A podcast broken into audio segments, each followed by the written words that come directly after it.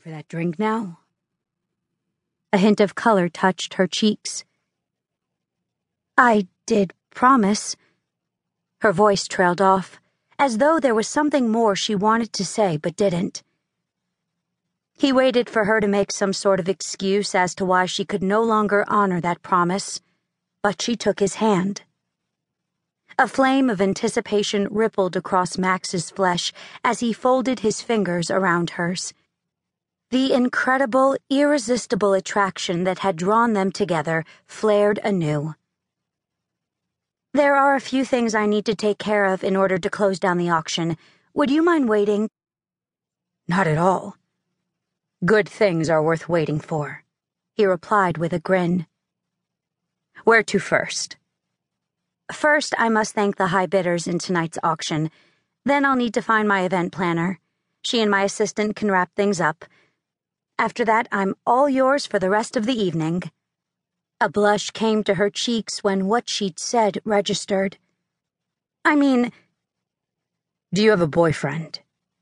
She looked taken aback by the question. Uh, I'll take that as a no.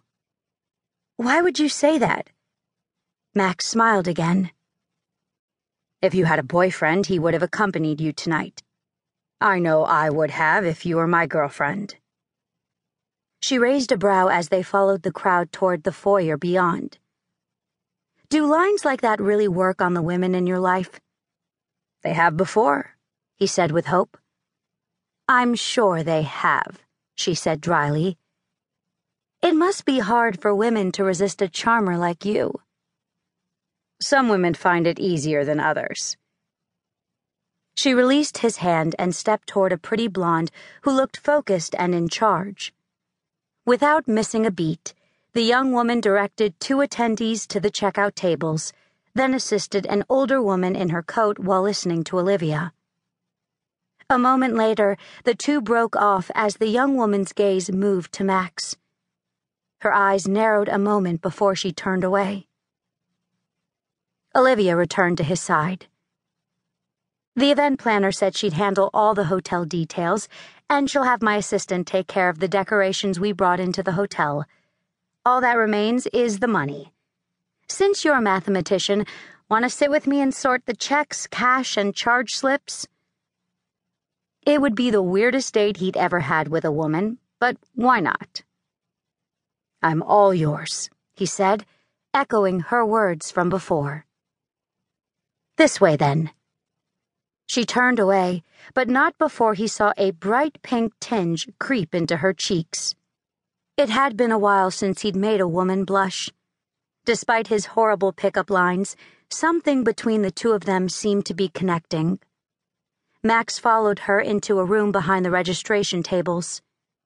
When she turned toward him once more, her color had returned to normal. She handed him a calculator and a stack of checks. Can you handle these? The calculator certainly makes things easier, he said, taking a seat at the table. She sat beside him and started counting cash. Each time she tried to count out the bills, she paused, her gaze shifting his way as he quickly totaled the sums. On her third attempt, she set the money down. You're fast. Thanks for noticing, darling. He hoped his twangy tone told her he was joking with her. She rolled her eyes and sighed. Here, you count these two. She shoved the pile of bills at him. You look trustworthy enough. Besides, you're obviously better at math. I'm good at lots of things. She ignored him, grabbing a pen and a deposit slip. I'll just write down the amount so we can get on with things. There was the furious color again. He raised his brow. Such as. Are you always this impossible? She held his gaze. I'm looking forward to that drink with you. That made two of them.